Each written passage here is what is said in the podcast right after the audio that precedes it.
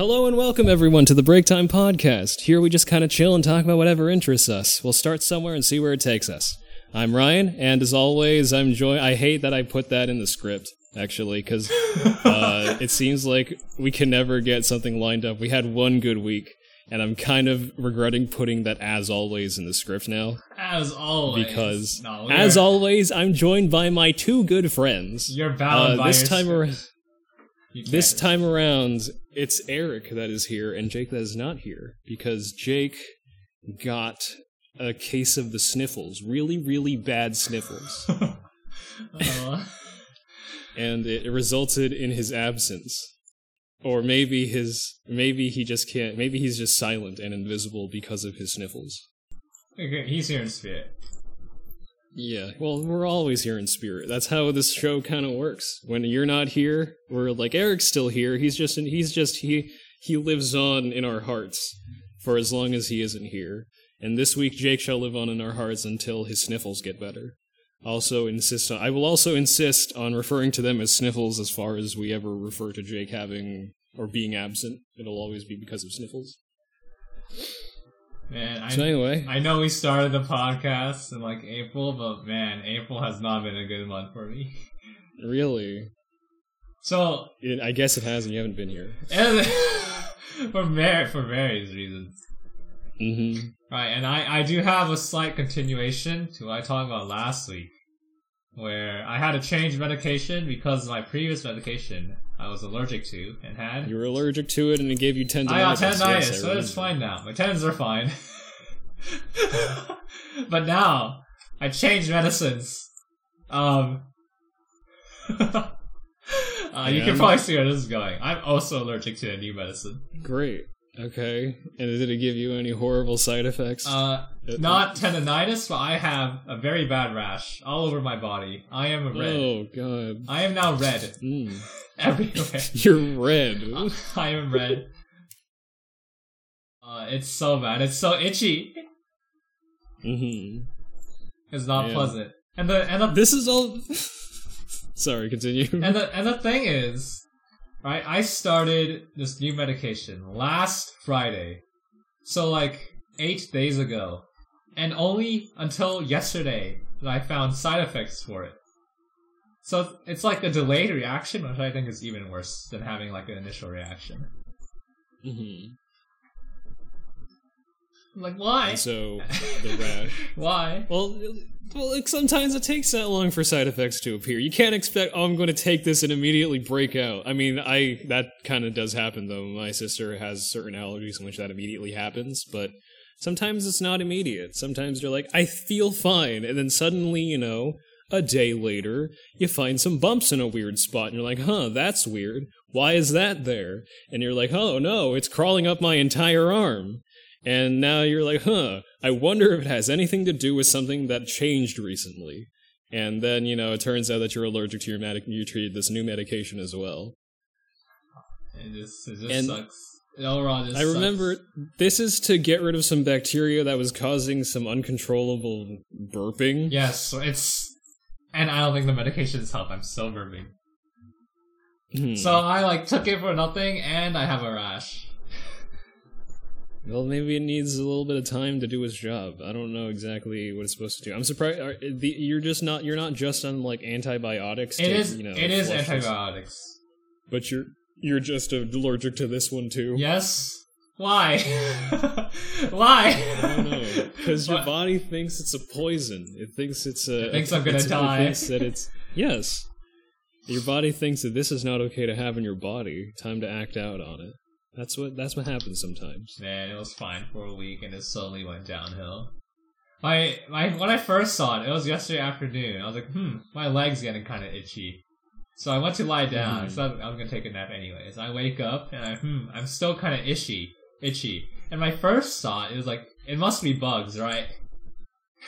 Even though my legs have like a clear sign of there being way too many bug bites. Like, hmm, yeah, it's bugs. So I yeah, you just got you got bitten by like fifty bugs all at once. I was like, there must and be. It just so happened to it just so happened to coincide with that time you took that antibiotic pill. I'm like, yeah, it must be it, bugs, right? Surely it can't yeah. be my medication a second there, time. No, what you don't know is that there are actually fifty microscopic bugs in your medication, and they bit you from the inside.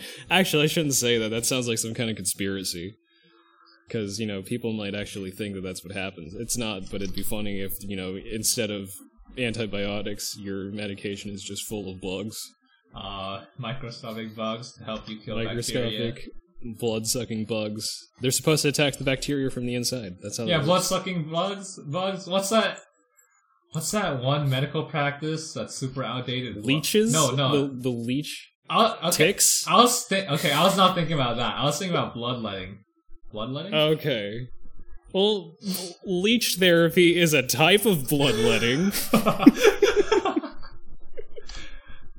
Close enough, right? Close enough. It well, they do the same thing. They take take the blood that's in your body and put it outside your body. I don't know. I feel like leeches seem a little more unclean than blood. Just like cutting, giving yourself a cut and letting some blood flow out. I think that's how they did it most of the time. I don't think either of those are sanitary. Well, you don't know where that bug's been. You don't know where the...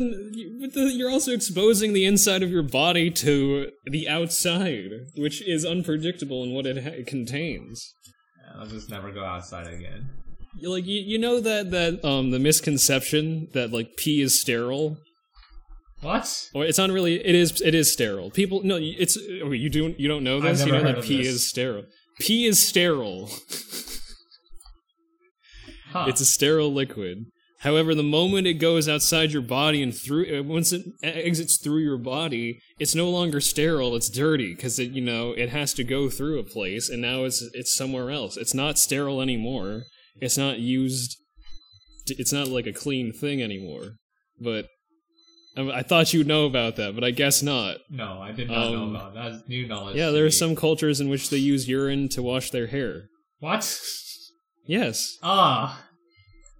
It's, it's, it kind of works. The only problem is that usually urine is where all of the uh, the waste products besides water go out. So essentially, you're you're washing things with what is essentially a human waste product.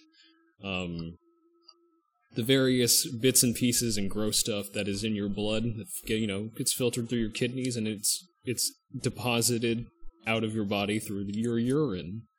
Wait. And wait, where? That's how. Wait, at what point in the process is it sterile then? When it's I'm first when it's first it's, made? When it's in your kidneys? I don't uh I'm not sure. I thought it was something like because the waste has to come in your body. The waste has to come from somewhere, or it goes in from somewhere. Or it wash it has to wash is, out something, right? I thought that's how it works. No no Uh, it is not sterile. According to this, it's not sterile. It's sterile because it has no living organisms. That is what it's... That is, is that the bottom line for sterile? Is that what sterile means? I guess, because that's what the internet says. It says that it's sterile because there are no living organisms in it. But that does not entail that it is clean. Oh, uh, yeah, I thought sterile meant clean, because that's what yeah, doctors do. There's still, there's still, you know, there. Well, actually, bacteria sounds like it would be considered an organism, though, is the thing. Isn't it? But, you know, urine has bacteria. It's present in low, it's present in urine at low levels, albeit, but it's still there. Why the hell would it be sterile? I don't know why that's like a misconception that people think. Are we getting the definition? Are we sure you're getting the definition of sterile correctly? Well, okay. Well, it says that urine isn't sterile. Define sterile. Not what? Not able to produce children or young? No, that's Free? that's that's a different type of sterile. Free from bacteria or other living microorganisms, totally clean. Bacteria is an organism, therefore. Okay, it isn't sterile. There is bacteria in your urine. Urine is not sterile. I'd imagine it isn't, like, just by hearing it. Yeah.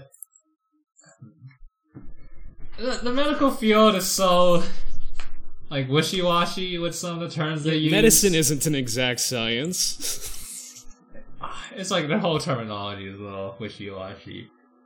Yeah, and all these names no one sense. remembers about different medications and infections mm. and bacteria and everything. It's not an exact science. Otherwise, you'd you know you'd have medication that does the thing that you want it to do instead of it being all like, hey, here, let's just make it so you can't walk for a while.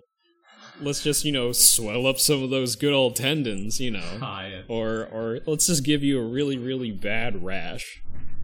So you know, it's not. It's sometimes it doesn't work because you can't really predict what your what your patient will or will not be able to consume, ingest. Yeah, that's why or, most or what have you. That's why usually when things happen after you take stuff, they they're like, oh, you're allergic. Let's add it to the list. Yeah, an allergy list because you know they need to make sure that you don't ingest anything that is harmful to you. Yeah, but Although, you, usually they base it off of, or they initially base it off of their, your family history. Because if your family, yeah. if anyone in your family has ha- have showed uh, symptoms when taking a certain medication, you're probably gonna have the same thing.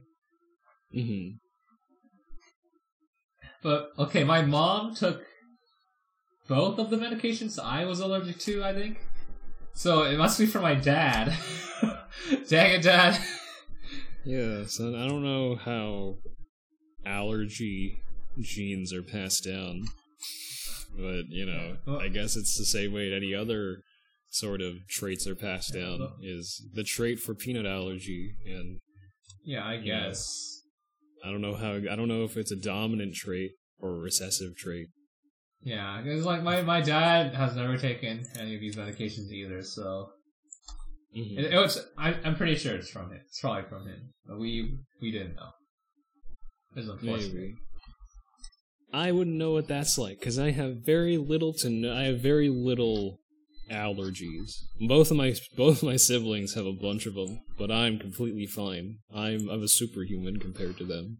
You're the perfect can, child, perfect body, perfect body. Yeah, I'm the. I'm perfect child, perfect body. My mom got some really good prenatal vitamins when, when she was pregnant with me, so I became the strongest of the three of us. that's that's how it works, right? Uh, yes. Wasn't there a saying where if you eat vegetables when you're, vegetables as you're getting pregnant, you'll get a girl? No, that's not how it works. I know that's not how it works. I swear, I've heard people say that before. Why would that be... Why would that determine which gender your baby is? And, and if, how do people come up with this stupid-ass shit? And if you want a boy, you have to eat a lot of meat. That's so stupid. That's such a... That's... Honestly, I would categorize that as almost sexist. Because what is that supposed to say? Is that supposed to say that veget- vegetables are inherently female? Are, inherent, are, are vegetables feminine? I don't think so. That's such a dumb thing to think. And meat is inherently masculine, that's also just as stupid. I know, all these... It's a lot of, like, like tradition stuff. This it is a lot of, like, traditional stuff, like, has not a lot of backing behind it, mm-hmm. I'd like to say. Yeah, I can imagine. Uh, like, how, well, the thing is, is that people will be, yeah, you know, the reason why you're a boy is because your mom ate a lot of steak when she was pregnant. Yeah, all of steak. She only ate steak just because she yeah. wanted a boy. That's how, and you know, in that case, if that's what happened, the baby would be kind of messed up because they got nothing but meat their entire, the entire time they were being, you know, germinated. That's not the correct term. uh oh. I don't, why they were being grown inside another person. And it's just, and you know, you're missing key nutrients if all you're getting is stuff from meat. But now that I think about it, that's how a lot of carnivores get their nutrients, is they get the nutrients from the herbivorous animal, animals that they eat, and they get the, the you know, the vegetable-like nutrients from those. Mm-hmm. So I'm not entirely sure why that isn't necessarily the case for us. I guess it's just that we need more of it, or it could be that we just don't process meat in the same way that other carnivorous animals do because we're omnivorous. Huh. Uh, anyway, uh, there is like a couple topics that I wanted to talk about, and it had something to do with like Um, so recently, over the past week, I decided I was so much into it that I finished all of Hajime no Ippo over the course of this last this past week because I just loved it so much. Uh, let's see. There's seventy-five in the first season. There's twenty-six in season one and season two, and there's two movies. Wait, so you watched like all of them? Two movies? Yeah, I watched it all. Oh my goodness. It was that good, dude. I really liked it. Wait, so what do you and the, what do you like about it then? Um, well, it's, first of all, it's just an, it's just an interesting view at boxing. It it's more than just, oh man, look at these guys fight. It's all about the stuff leading up to the fights too, and all the characters are very, they're very very nice character. That's not a very good way to put it. They're all very, I not I don't know, relatable, but I just like all the characters. They're very likable characters, all of them, every single one of them. Um, Ippo is a great protagonist, and I'm glad that sometimes the thing isn't solely focused on him. However, I wish that some characters got to win a bit more than they get to, and I wish a lot of more attention was put on characters that didn't get, don't get as much attention. And, you know, but still, overall, really good series. I loved all of the fights. I loved the way that it works. It's definitely got that... There's something about it that I really like, and it has to do with the fact that all of the techniques and the maneuvers and the various boxing things that they do are rooted in reality, rather than being, you know, inane anime bullcrap, which I can't really... I don't really like as much. I'd much rather it be rooted in reality and everything being... able to reference itself back and having like this is these are the effects that it actually has in reality, therefore these are the effects that it has in the show, as opposed to say, I don't know, the the other fighting anime, the one I keep thinking of is Baki, and I stopped watching Baki because I couldn't take it seriously because at some point it just became that inane anime bullshit that I don't want from these these like anime where it's not supposed to, it's not supposed to be magic superpowers, it's supposed to be realistic fighting, and it's not, and so I just dropped it and I didn't like it. Oh, the same happened to the same thing happened to a series I was watching or reading. It was a webtoon called God of High School, and it actually got its own anime adaptation, even though it started off as a webtoon, which is honestly pretty mm-hmm. impressive. A few a few other webtoons have gotten anime adaptations. Some I can think of Tower of God, and also I think Noblesse had a few episodes as well. But for I've the never God- heard of either of these, but yeah. They're they're definitely worth watching.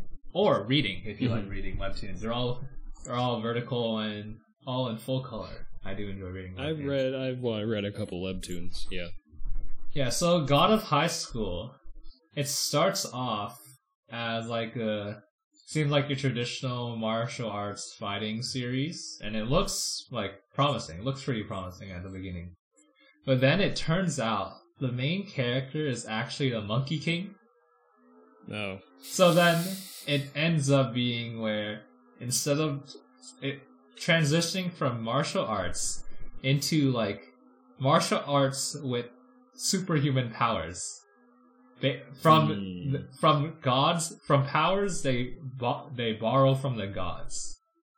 So th- then everything just becomes on the scale of ridiculousness, which I c- kind of did not like as it progressed, because it kept getting more mm. ridiculous. Yeah, as like they well, that's as like the gods get more and more involved with the world, and they can borrow more and mm. more of their power, so everyone Man. just got more powerful. That's another thing that I don't really like, is when God, divine intervention, I'm not a fan of that either. Because it kind of, it takes away stuff that the character actually does, and it says, no, the reason why they won is because God was on their side, or something like that, as opposed to their own ingenuity or this person did it. And that's, for that reason, that's why I like JoJo's Bizarre Adventure so much. Because God's got nothing to do with it. The reason the characters win in that show is because human, it's just humans fighting other humans, usually. Sometimes the human is fighting an orangutan, or or a dog, or a bird. Or sometimes there are no humans at all, it's just a dog versus a bird. Or sometimes you're fighting a street that has a stand somehow. Or a person versus a rat. Like, it's never about, hey, gods are getting in the way of this, it's usually, and it's only ever, humans doing human stuff and humans beating other humans, or other animals or other organisms that somehow have stands, or sometimes streets. I don't know why that's why that happened, but Aww, street it stand. happens. Street stand was pretty good. Yeah. Um... But that, like, that's that's what I, I like that. I like it when it's just the humans doing the human things. I like, you can do things like, you know, they get angry, they get more powerful because they're angry, but that's not because God got in the way and gave them power. Mm-hmm. Like, I I like the fact that JoJo's and other various series that I like are very much rooted in it's just humans versus other humans, and, you know, other stuff don't got anything else to do with it. And it's just, you lost because this person was smarter than you. It's not because you lost because this person got God powers. Although sometimes it does happen. But it's it's it's not about, but that wasn't, I'm thinking about Jotaro versus Dio, and I don't think that had anything to do with God. That just had something to do with, it turns, it just so happens that Star Platinum and the world are the same type of stand. Ah, uh, so it's which the is, same type of stand as the it world. It is an ass pull, but hey, they didn't do the ass pull of God, okay? So it's it's different, and it's it's okay to a certain extent. I feel like they, it happened. The, the same ass pull has happened in, like, every ending in JoJo, I feel like. Or most of them. Like in... I'm forgetting the supernatural things of, like, part four, though, because part four, there was just that unexplained alley that if you look bu- if you look behind yourself, you just get dragged into wherever. And, but that's, I don't, that's still not God. It's supernatural, but it's not, it's not God, it's not God intervening in the series. It's just something that happens. That alley has to be based off of something. I feel like I remember a story, but I can't remember it. I mean, it could, it's, it's, it has the same kind of vibe as a small town urban legend, you know? Mm-hmm. The same thing with, like, oh yeah, like, there's this killer, or there was this murder a while back, and this house is haunted, and, you know, the mur- the killer is still around. Or, you know, if you, if you listen real closely, you might hear the screams of of people, or something like that. But that, uh, let's see. I, there were two things that came to mind over the cro- over the course of watching Hajime no Ippo, and there was, one thing was the handling of characters speaking different languages in the co- like in a anime series. Oh, I'm um, interested about it, this. Yes. Yeah. Because in Hajime no Ippo, what ha- you know, the, the show is in Japanese. Everyone speaks Japanese. Mm-hmm. And I'll get to some other examples in which I think they do it a lo- in a much... They execute it in a way better way than than Hajime no Ippo in some cases. Um, but in Hajime no Ippo, everyone speaks Japanese for the most part. There's some parts where people will speak English, but it's usually just like short bursts of it. Yeah, or... Um, or... What is it? Or I don't, or Russian or whatever. There's like one Russian line in the entire series because there's one Russian character. Um, but for the most part, everyone speaks Japanese, and the way they kind of like deal with it is that whenever you're supposed to understand a character, they're completely fluent in Japanese. But when it ter- when it comes to actual conversations, if a foreign character has to have a conversation with a Japanese character, they're suddenly their speech becomes much more stilted. Or it sounds more like they're not a native speaker of Japanese. But whenever you hear their thoughts, it's so clear. And I feel like sometimes when you don't understand, like, that nuance, that it's kind of hard to understand, like, hey, at some parts, there's this character, he's one of my favorite characters, uh, Alexander Volgzangiev. He is the Russian boxer. Oh, yes. He is a Russian bo- He's a Russian boxer who is in Japan to get money for his uh, sickly mom. And, you know, that's his thing. And so, like, you know, most of the time, when you're just hearing his thoughts in his head, or when you're supposed to understand a conversation between him and his trainer, who is also Russian, they're speaking fluent Japanese, but I think the implication is that they're speaking Russian, right? Mm-hmm. But then, suddenly, when you go to another scene where Volg is lost at the train station because he can't read the signs well, he has to ask Ippo for help. And suddenly his speech is much more simplified because he doesn't actually... He, he's, he knows some Japanese, but he's not completely fluent. And then, then there's like a part where he, with him where he's he's leaving to go back to Russia, and he says that, you know, he he planned on staying longer, so he really worked hard in his Japanese. But I guess this will be the final thing I say in, in Japanese. Uh, he's saying this to Ippo, by the way, and he says uh, like "sayonara," and then and then he leaves. And you know, it's it's very very difficult to kind of get that nuance, but I think they did it okay. And that happens with every single character who doesn't know Japanese, is that suddenly, you know, they have to speak Japanese so that, you know, the audience can understand them, even though they most likely wouldn't know it. Yeah. And so, yeah, that's that's kind of what I was kind of weird about it, but I kind of get what they were going for. Yeah. And it's... Uh, yeah, there's a, there's a lot of nuance I notice that occurs when... There's, like, different nationalities getting involved in, like, anime, where mm-hmm. where it should...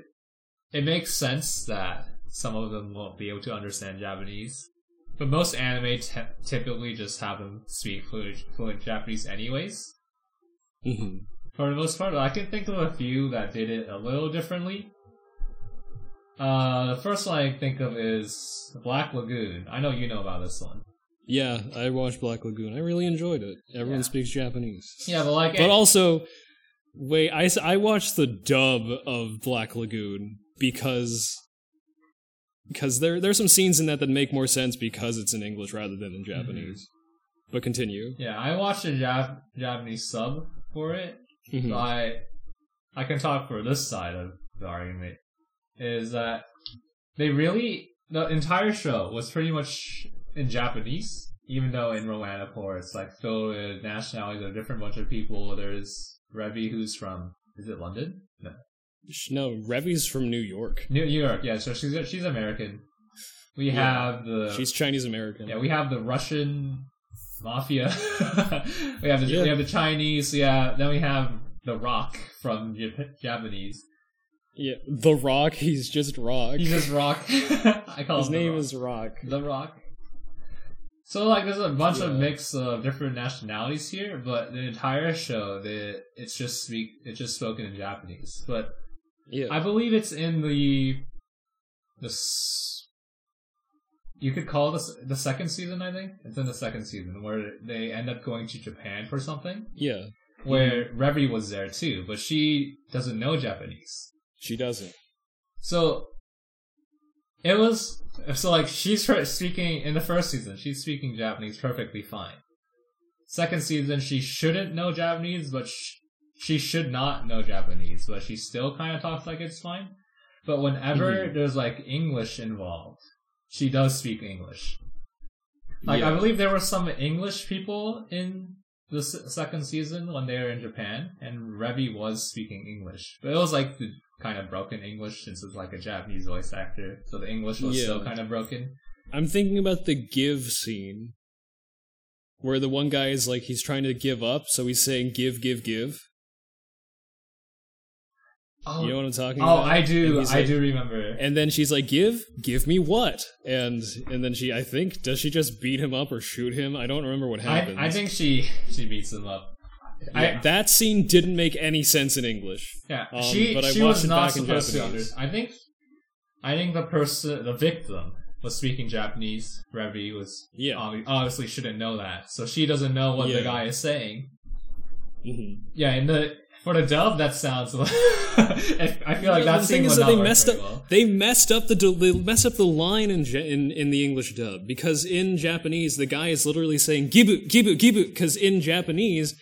By saying give, it means give up. It's supposed to be, a, it's an import of give up into Japanese, and they just say give. Because when you, when you like, when you give up, you say I give, like give, give, give. Um, but in, in English, in the English version of that, and in the Japanese version, that makes sense, because they're all like, he's, she's saying, he's saying give, but she doesn't understand, you know, that's like a thing that Japanese people say when they want to give up. So she's like, give? Give me what? And she's just walking closer, pointing the gun at him. While he's, like, surrendering, surrendering, but she doesn't understand that, you know, saying give in Japanese means that he's giving up. They messed that scene up in English, and I was pissed at it, because I knew exactly what it was supposed to be, and they completely botched it. Because now you have this guy speaking English, and he's saying, give, I give, I give up, I give up. And then you see Revy being all like, what? What do you mean? What do you mean? What are you trying to give me? And I'm like, what are you talking about? Shouldn't you understand what he's saying? Yeah, in th- this scene in the sub, Revy was speaking English. Yeah. And the other guy um, was speaking Japanese, I believe. Sometimes... When they're, it's in, in Black Lagoon, they're sometimes, in the dub of Black Lagoon, sometimes they use the original Japanese, uh, dialogue for when characters are supposed to be speaking their native languages. Um, so, and the other thing is that, um, Rock, they had the English voice actor for Rock say lines in Japanese to speak when he was being, tra- when, um, when Balalaika needed him to translate to some Yakuza guys. I think they were Yakuza guys. Um, so he was he was Balalaika's translator, and so they had the English voice actors speak lines in Japanese whenever he was trying to convey something to the people who were speaking Japanese. And they used this, the actual Japanese audio for the Yakuza guys in the English dub whenever there was supposed to be sort of a, a, a where people weren't supposed to understand each other completely. Mm-hmm. And that was good. And for some reason, they just dropped the ball and gave the guy who was supposed to give up his own English voice actor, and now it doesn't make any sense anymore. They should have just kept the Japanese voice in so that it would make more sense. Because, you know, if it's supposed to be from Revy's perspective, then Revy should not understand what he's saying, and she, she should sound like Japanese to her, and she can just speak English. Yeah, it, I guess I could I can imagine managing this thing gets a little annoying.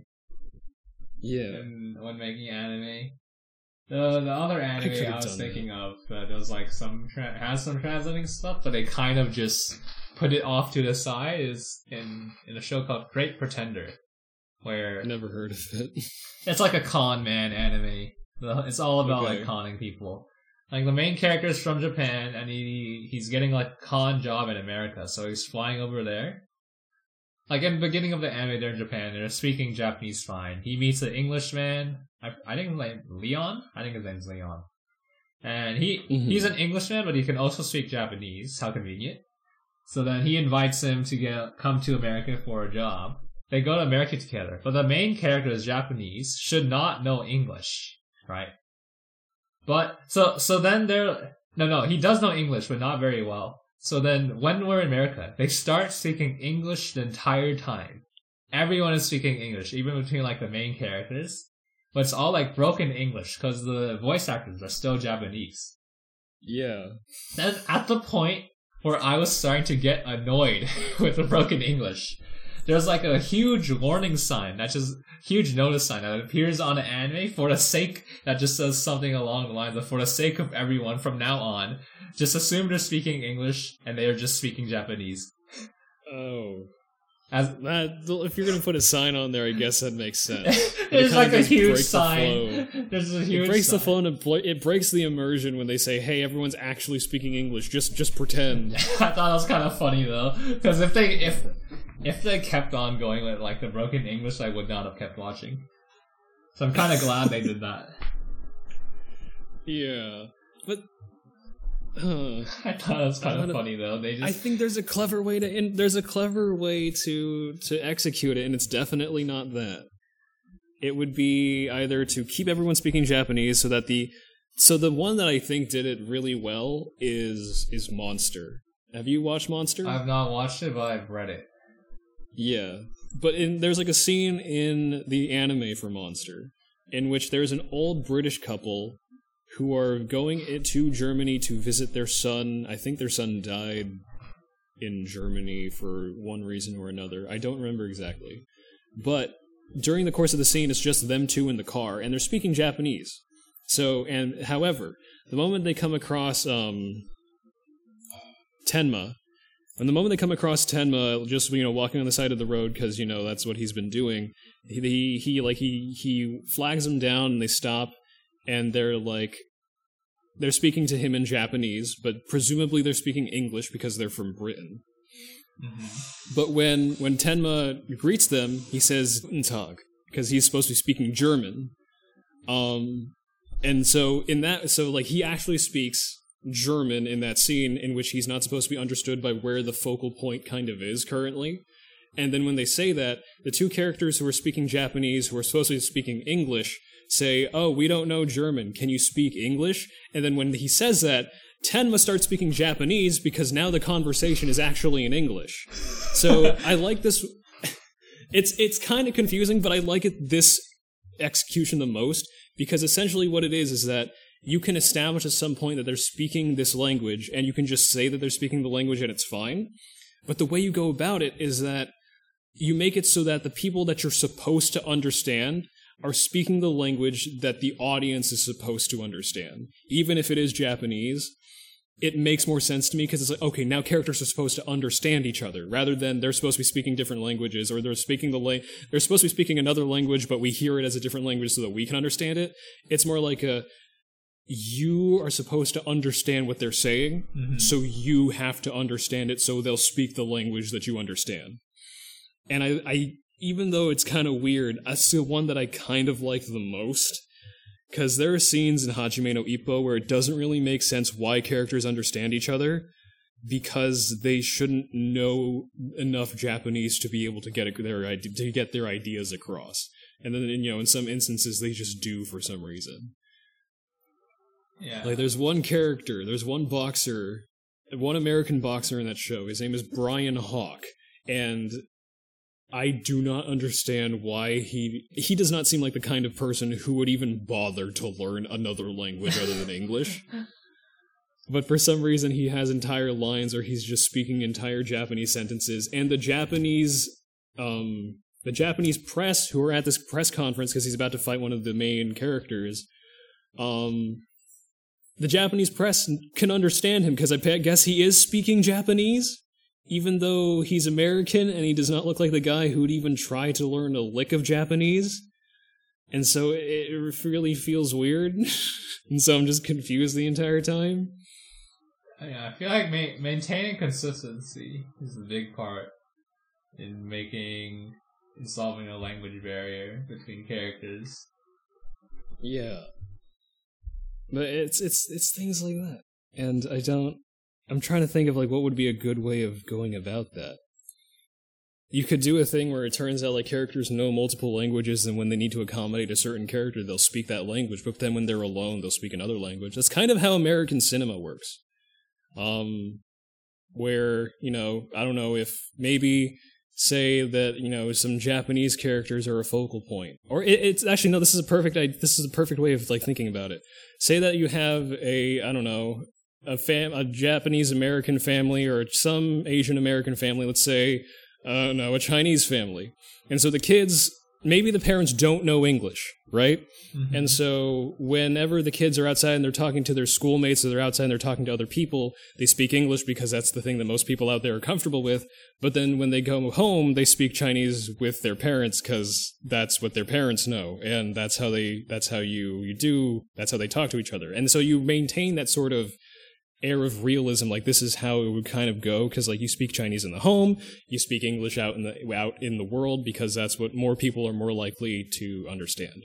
And then you just subtitle the scenes where they're talking with their parents, and that works. Although some people don't like subtitles, I've also heard, I've also um, thought heard that because that is a thing that happened, or that's a thing that people don't people don't like subtitles, and so they just like it to be able to hear everything in English. But then there are some instances of entire conversations being in English where it doesn't make any sense why they'd be speaking English. Um, do you know the show Modern Family? No, I've not heard of that. Oh, well, I used to watch it, and it was I, I liked it. But so there's a character in the show. Her name is Gloria. Um, she she is originally from Colombia, but she moved after she married one of the other characters. Uh, I think he's he's the dad of a couple other characters, and he's she's kind of like, you know, much younger, and he's pretty he's like older, and that's like part of like the Modern Family thing is like all of these various um, people of different backgrounds and different sort of walks of life, or maybe there's like different ways that like people interconnect or related to each other. There's you know they have uh, one of the guy's kids is gay and he's married to his husband. Um, another one of his daughter is married to another guy, you know, that kind of thing. And he's married to this younger Colombian woman because I don't know what happened to his his first wife. I don't remember what happened. Anyway, there's a point at which Gloria, who is from Colombia, her sister comes to... Uh, sorry, so Gloria's played by Sofia Vergara, and um, I don't really think that's a necessary detail. But anyway, um, Gloria has her sister... Her sister, Gloria's sister, for some reason, comes to the the States for some reason.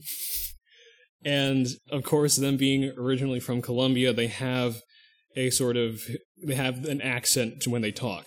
The part that gets really weird is when they speak to each other, either alone or when they're like in a heated conversation, or when you're alone with a person who speaks the original native language that you also speak. Wouldn't you usually go into that language if you're more comfortable expressing yourself in that other language? Yeah, I guess that does make sense. That doesn't happen. Oh, no. You'd expect them to go into... You'd expect them to start speaking Spanish. You'd, start to, you'd expect them to start speaking Spanish when they, like, they're arguing with each other or they're alone and they're just talking with each other. But no, they're just speaking really loud in, like, these... You're, they're speaking really loud in English with these, you know, Colombian accents, which they are also playing up because I'm a, I'm pretty sure that... Sof- uh, I've heard Sofia Vergara talk... outside of Modern Family, her accent is not nearly as heavy as it is in that show. And then uh, Stephanie Beatriz, who is playing her sister, also kind of um, played up the Colombian accent, because I've heard her in other shows, like Brooklyn, in like Brooklyn Nine-Nine, and also in interviews, and she doesn't have an accent at all. So it feels really weird when you have these characters who are, you know, just talking to each other, who are from another country that is not an English-speaking country, and they're just arguing with each other alone in English just so that the audience can see them, or can understand them. And that feels just as bad. And at that point, I'm like, you know what? Suck it up, guys. You need just read subtitles. Why does everyone need to? That's also kind of like a... Just read subtitles. Let people speak the languages that they know. Let, and, you know, it'll be more authentic, and it'll feel better than everyone just speaking English. It's also, you know, less of a, I don't know, colonial colonialist mindset where, you know, you speak this language because you live in this country. But that's that's not how America works. Everyone comes from different backgrounds and everyone speaks different languages. They speak the languages that they're comfortable with. And sometimes, hey, maybe you don't want to speak English because you're not comfortable expressing yourself in that language. Maybe you're not the best at expressing yourself when you speak a language that is not the language that you know inherently. And so, yeah, it's not just a problem in anime, it's a problem in media everywhere. They all go with all these different executions, and I hate every single one of them. Um, I, I my uh, the, the ones at work are, everyone speaks the language, everyone speaks the language that the audience is supposed to understand, and then they'll just say that it's some other language from Monster. That's an okay one. Or just have everyone speak the language that they're supposed to speak. And just add subtitles. Yes. Yeah. It's so, it's so much easier. It's so easy. And if you need, like, characters to understand each other, just have, like, a translator or something. Or, like, a tra- yeah, character, or a character in the, in the show who knows both languages, like a translator. Yeah. They did that for a while before Brian Hawk started talking in Hajime no Ippo, in which he actually was just fluent in, in in Japanese for some reason. But there was a point at which a, a reporter who knew English was translating for him, and that was that was how they did it until he started actually talking, in which it didn't make any sense anymore. Oh, so he and does I, know I get Japanese. Like, their thoughts can be in Japanese, but yeah, suddenly he knows Japanese. Like, what was the point of the translator then? So yeah, that's that's like a, a thing that I'm very, very I'm very, very passionate about, because language is important. And I think also the other thing is that I'm a very big proprietor of um everyone, first of all, like, representing people accurately has to do with what languages would they speak.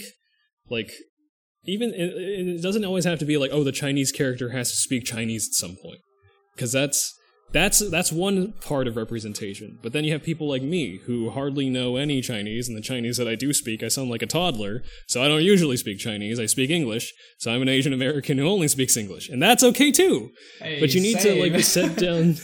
You need to set down these ground rules so that, like, you know, it makes more sense. I like I like the having I like having various different languages being re- represented. I don't like that word for it, but just just you know, accommodating having it in there is super cool because, you know, you get like a little bit of a you get a little bit of that foreign spice. Oh, that felt awful. Why'd I say that?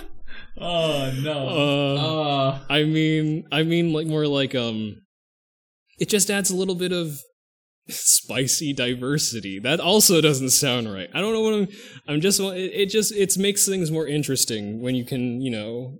When you can feature more language in your shows and things... In various types of media and things like that, as opposed to everyone speaks English and only English, because they're... Because people need to understand them, which I'm...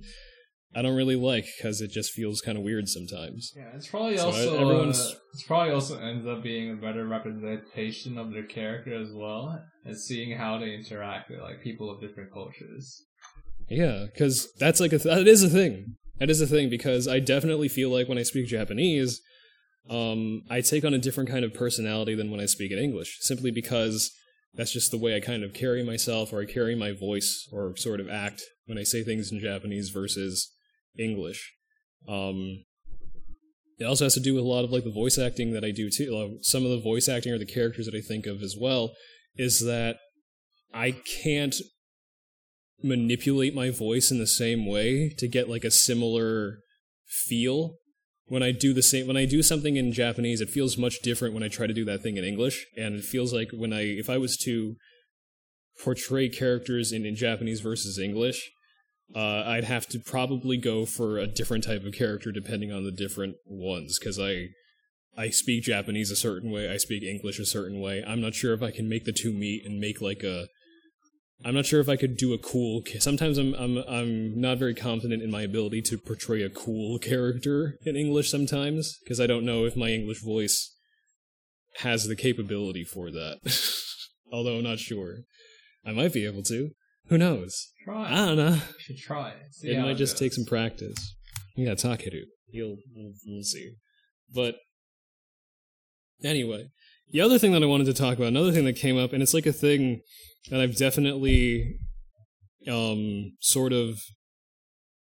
It's happened ever since I kind of started watching anime, but it's not even like limited to anime, but it's more like... What specific situations are there that you've like sort of seen in various media, and they just elic- they elicit a very strong emotional reaction in you? Some like something kind of idiosyncratic, where it's like you wouldn't nor it's like it's kind of weird that that's the emotional response that you have. Um, hmm. I'll give you an example. Maybe you can try to like maybe you have one after I give you an example. Um. One thing that gets me every single time, in it happens a lot in, in anime, recent, a lot of the shows that I've watched, is that I feel really bad, and my heart kind of sinks, and I'm on the verge of tears whenever someone loses their appetite in an anim- in, in anime. Or some amount of food is lost in some way. The food is gone. Well, like they, yeah. they, like they didn't finish the food, or it got ruined somehow, some way. If it got ruined, or someone's appetite got ruined because of whatever circumstances they're currently, you know, witnessing in the conversation they're having, I, I hate it because it makes me feel so bad inside. I don't know why. Wait, that's um, so weird. Yeah, like um. Uh, the one, one, one that definitely stands out to me is, did you watch Angel Beats? Oh, yes, I have. Okay.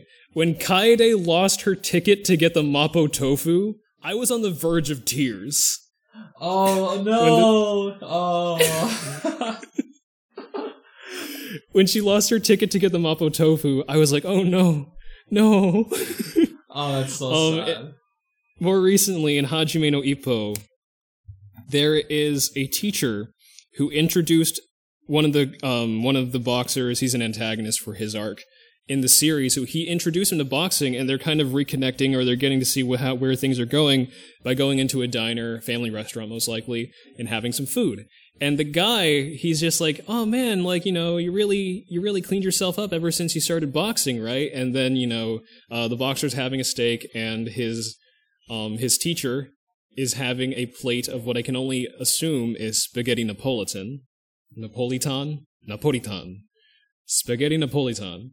And, you know, uh, uh, suddenly his, his student, the guy, his name is Sa- Ryuhei Sawamura. He's a, he's a pretty whack guy.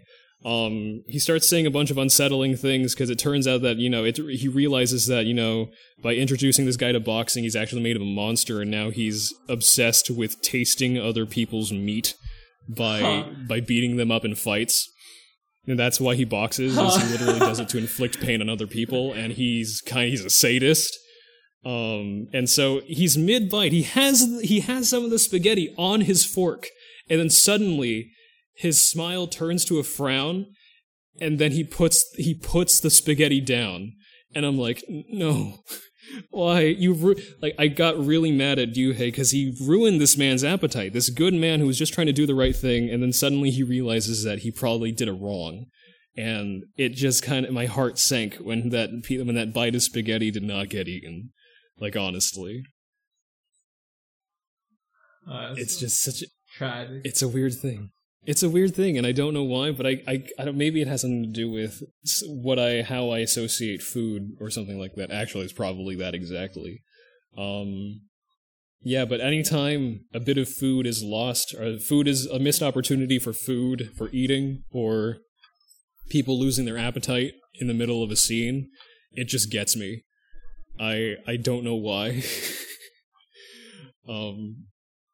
It's just, it's something that just immediately gets me, and I don't, I don't understand why it does. I, I honestly, I'm tearing up just remembering the Angel Beats scene. I'm tearing up remembering that teacher who thought he was doing good, and turns out that his, the student that he introduced to boxing, he essentially made a monster, and it made him unable to eat his spaghetti. And, oh my god. No, not the spaghetti. I, Yeah, so I'm wondering if you have any sort of thing like that, if you're watching something, if, like, a specific kind of situation that just sort of elicits an intense emotional reaction in you. I can think of maybe maybe just one, one, one particular scenes that usually get me is when someone forgets something. Usually, it's it's worse if it's something important. And it's worse if it's, like, forced, too. Because I can I can go into this in a little bit. A little bit spoilers in Code Geass. Mm-hmm. I I watched maybe, like, halfway through the first season. I'm pretty sure, if anything, you're the person who would get the most spoiled by Code Geass if anyone started talking about Code Geass. So, the, because yeah. that show is old. It is old. I haven't watched it yet. I just started it, and it's good. So the scene I'm talking, a scene in question is... Shirley finds out that, uh, oh god. Lulu is zero? Yeah, Lulu is zero. Shirley finds Lulu is zero. I'm like, oh no, this is pretty bad. But at the end of the episode, Lulu erases Shirley's memories, so Shirley doesn't, doesn't know who Lulu anymore. And I was just devastated. It was just so sad when someone just forgets something that felt important to them. And then mm-hmm. they... Well, in the end, I think it did end up helping Shirley because she was kind of like emotionally torn at that point. Yeah. But it was just really sad to watch someone who really liked the main character stood up for him, even though he was zero, but mm-hmm. still was questionable about how she wanted to proceed. But then after she forgot about Zero, she was like super happy about it. Or like, not really happy, more like, it was bittersweet, but she felt, she seemed to be happier. I'm pretty sure that would come under the category of blissful ignorance. Yeah. So, like, yeah. when people forget things, or and if it's forced, like, through what Lulu did to Shirley, uh-huh. it just, it, it messes me up. yeah, it's kind of I mean. like um, a, a want to be remembered, right? Because Lulu... Lulu's character, he's trying to keep it hidden. He's yeah. he his whole persona is being Zero, and he's trying to act as like the kind of like how should I put it? Like, he is the center He's... of attention right now, but not he. Uh-huh. The, the center of attention is Zero and not Lulu. He's leading a double life. No, no. He's like Hannah Montana from the Disney Channel. Do you remember Hannah Montana? Did you watch Hannah I did Montana? Not watch that. Okay, well, it's about a teenage girl who just wants to be a normal girl, but she leads a double life as a pop star. It's kind of like that, except with um, normal, everyday Britannian student living in Japan for some reason. I mean, District eleven, or whatever it's called. And, uh, you know, double a double life as a... as a terrorist. Uh-oh. The leader of a terrorist organization. Yeah. Uh, it's like associating the things he does, but not with the person himself, I think is a little... Mm-hmm. Hits me in a weird way. The same thing happens in Spy X Family a little bit. The I have not watched a whole lot of Spy Family, well, but I, I'm definitely interested in it. It's about the main, one of the main characters. I know, I know, about, I know the, about the, the spy. The, you know, you, you know, yeah. He, everyone knows he's a spy. Lloyd Forger, that's his like. Yeah, Lloyd Forger. Yeah, but like the thing about him, he's a spy, so all the stuff he does has to be secreted and stuff. But like all the heroic deeds he stuff he does, like try to prevent the war between the two countries, like goes unsung. Never spoken about, it's all in the shadows, and he's never gonna be, like, thanked or celebrated for it by the, by the public, mm-hmm. right? And it's just kind of sad, like, he does all these things for his country to make it a better place, but no one, and no one, no knows, one knows yeah. him for it. Hmm, that might, that feels like it's very much a thing that you want to be praised for something, huh? You want the world to know you exist. I get it, though. I want the world to know I exist. Yeah, so it's just sad when people like forget stuff, or when things they do are very known for what they do aren't aren't yeah, they aren't, go like unnoticed. Correlated to the po- person. Yeah, they go unnoticed. Mm-hmm. It's just just sad. Like they all this they all this cool stuff, but no one talks about it. Yeah, it has a similar. I the other thing that I kind of immediately. I'm thinking about is I get very, very emotional when it comes to grandfather and father scenes, or father and grandfather relationship scenes with their with grandchild and child. That's another one that really gets me sometimes. Oh, old people too. Old people in shows. If they get hurt, I feel terrible. Mm. I'm the one that kind of immediately rem- I'm reminded of because I watched it recently was um what is it? Sono Biskudoru o Koyosuru? Sono Biskudoru wa Koyosuru, yeah, my dress, my dress up, darling. darling, as whatever stupid title that's supposed to mean. I don't know why they changed it so much, but yeah. Um. Uh. But yeah, uh, Gojo's grandpa. His, he, him getting hurt, him falling over, and having to be. You know, taken to the hospital for which, which or whatever reason, very much like a, really hit me in a place that I'm emotional and vulnerable in, because I uh, kind of really loved my grandpa. Yeah, same. It's sad when I yeah. see old people get hurt. Mm-hmm. I think this, it hurts to watch. I think that's the point of them showing the scenes, but it hurts to watch still. It does. Things like that. Uh, I'm just now I'm getting emotional just thinking about people not being able to eat food and and grandparents, grandparents not being able to eat food. No, no, oh, no. Grandparents being forgotten, forgotten is about grandparents that forgot to eat their food. God, I wonder if we're triggering anyone else, because right now, I'm I'm kind of sweating, and I'm feeling really, really, really tense right now, because I'm thinking about grandparents being unable to eat. Oh. Oh, no. And you're thinking about grandparents being forgotten, which is even, it's just also crazy terrible. This is terrible. We're making ourselves sad. This is such a sad episode. Yeah. This, yeah, this is, what should we title this episode's gonna be? We Make Ourselves Sad. Our sad anime takes. Our, sad our, anime, our, takes. Our anime triggers. Emotional anime triggers. Uh, We're just, we're just, we're just a couple, I don't know what else is there. I'm trying to think if I have anything else that just elicits an extreme emotional reaction in me. Uh, food, grandparents. Let me look at my anime list, see if I have anything. She's got, it's like, okay, which one of these shows made me feel something? Uh, which one made me sad? Let me look real fast. But, okay, I guess on the other side of things, what kinds of things in anime or various media does not elicit any reaction at all? Like, almost nothing. Um, for me, it's weird, but it has to do with a certain type of character death. Where, um, sometimes when I'm thinking about, I'm thinking about, like, sometimes when I don't really, when I don't think the character was fleshed out enough, I don't feel anything when the character is is eventually killed off.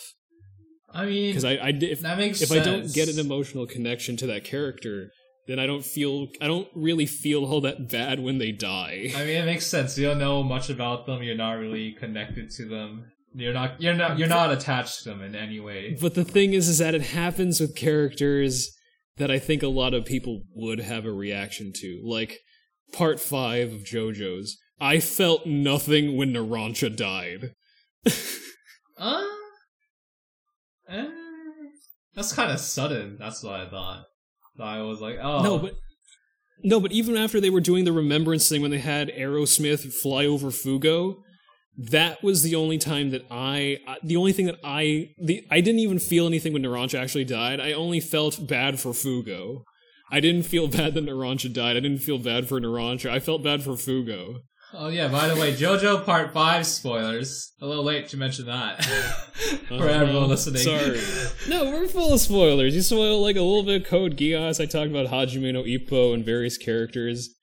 Um, watch out for the scene where the teacher loses his appetite. It might elicit a strong emotional yeah, response. Yeah, Hajime no Ippo and also Code Geass spoilers, listeners.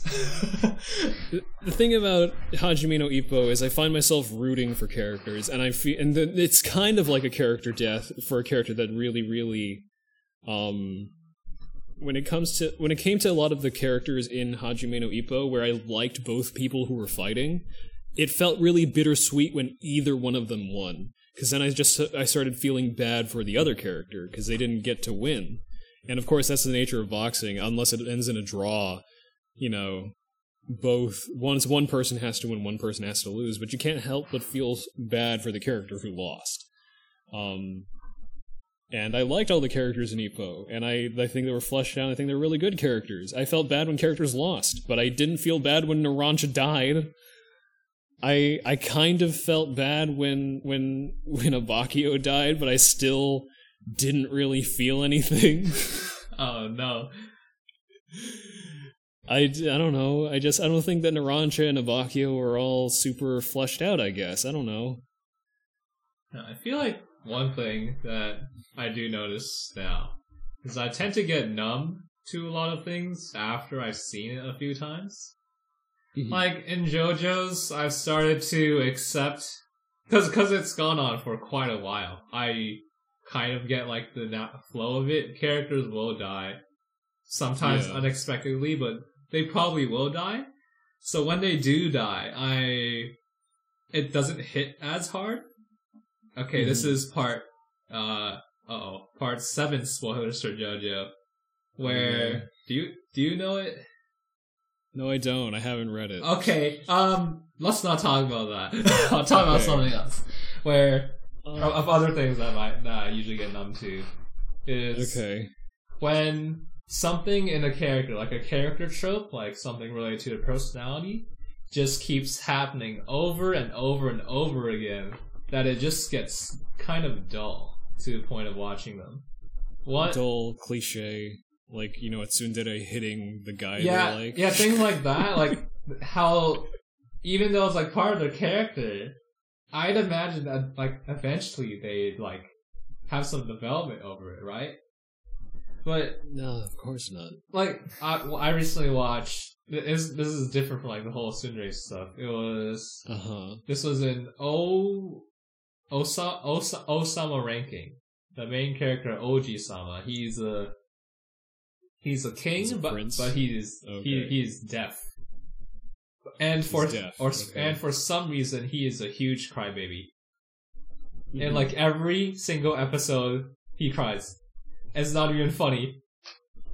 And like the first couple episodes, he's crying. Oh, okay, I feel a little bad because he's like he's deaf, he's a little weak. I felt bad, but then he keeps crying. He it does get better, I think. It does improve uh-huh. somewhat because he does get stronger, but he still cries a lot. And I'm like, come on. yeah. I was like, I. Am I supposed to That's feel bad? That... Am I supposed to feel happy? Is he progressing? I'm I'm a little confused. He's still crying. I'm pretty sure that has something to do with, um...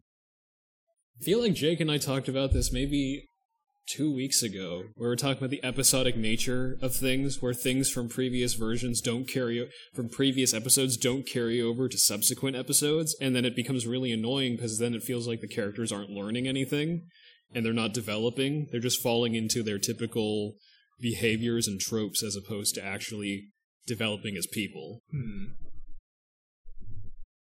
Yeah, I can think of a few instances of that too, where like, or like the same situation happens, and the character does the same exact thing he did last time, and it was not good.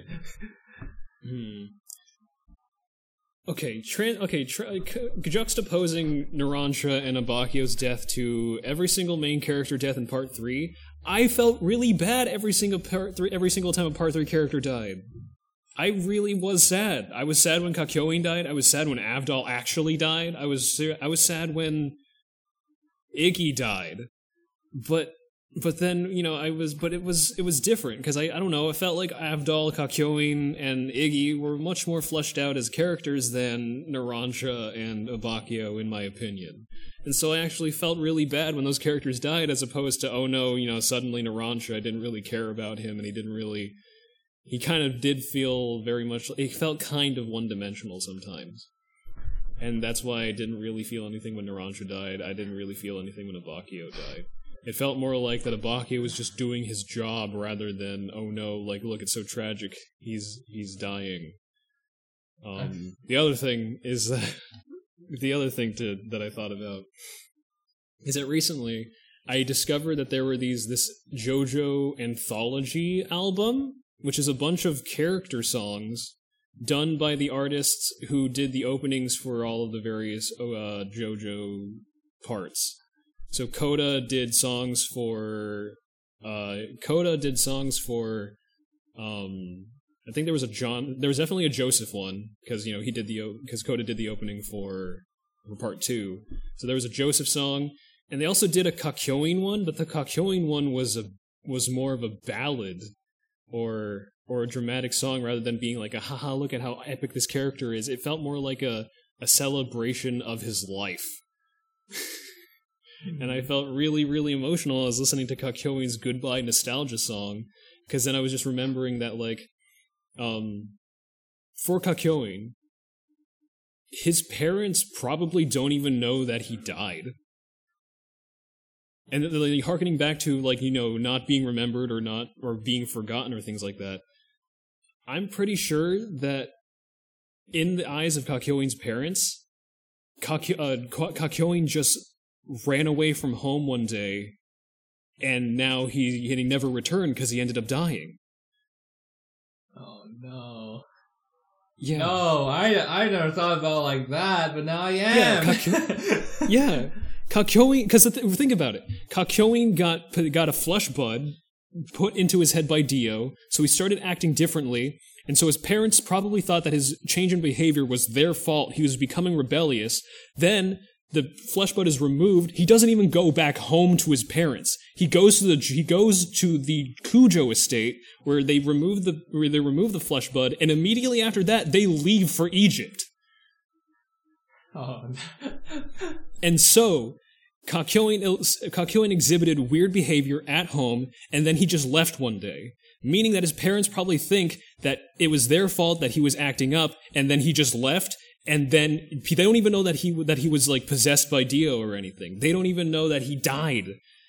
He he, he just went away from home to go help to go help Jotaro's mom, and then died on the course of the journey. and his parents don't even know what happened to him. He's seventeen, dude. Oh, it's just sad.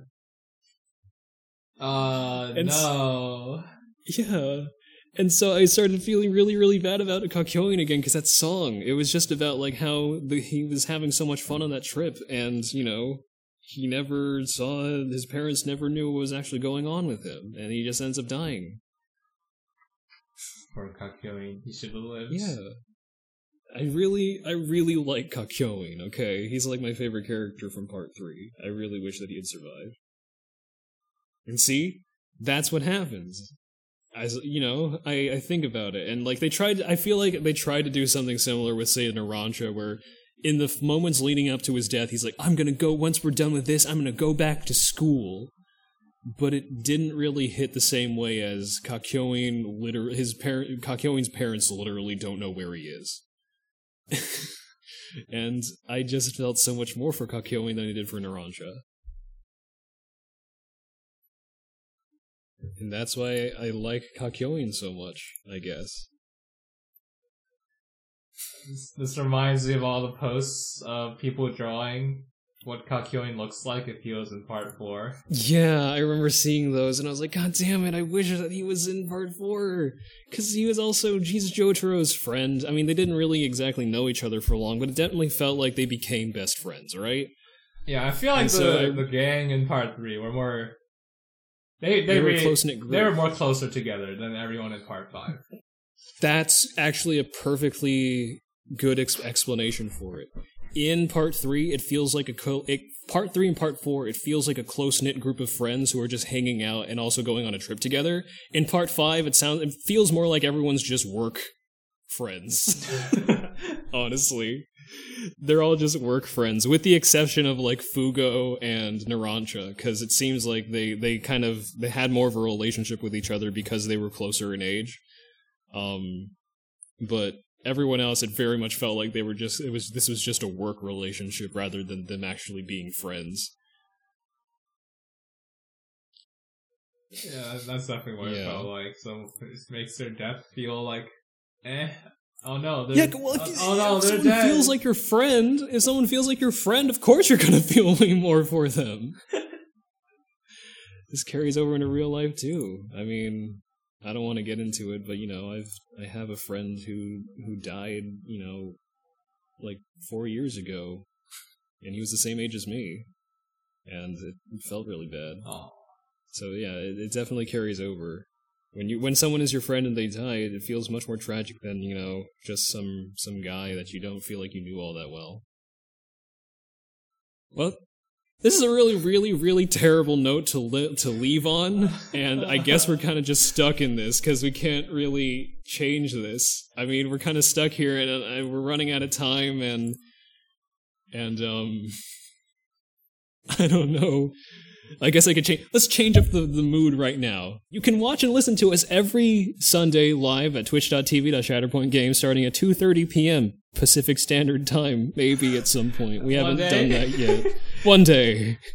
But if you can't make it, no worries. We're recording, so new episodes go up on Mondays at twelve p.m. Pacific Standard Time on all your fi- on, on, on all your favorite pa- podcasting platforms, as well as on YouTube at youtube dot com slash breaktime podcast.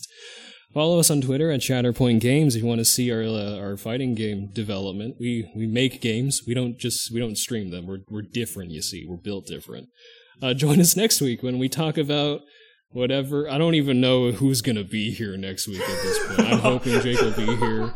If so, Jake will be the next one to talk. Otherwise, it might be me. I might be alone. Who knows? It might just be Eric. At this point, I don't know who is going to be here. But until then, break time over!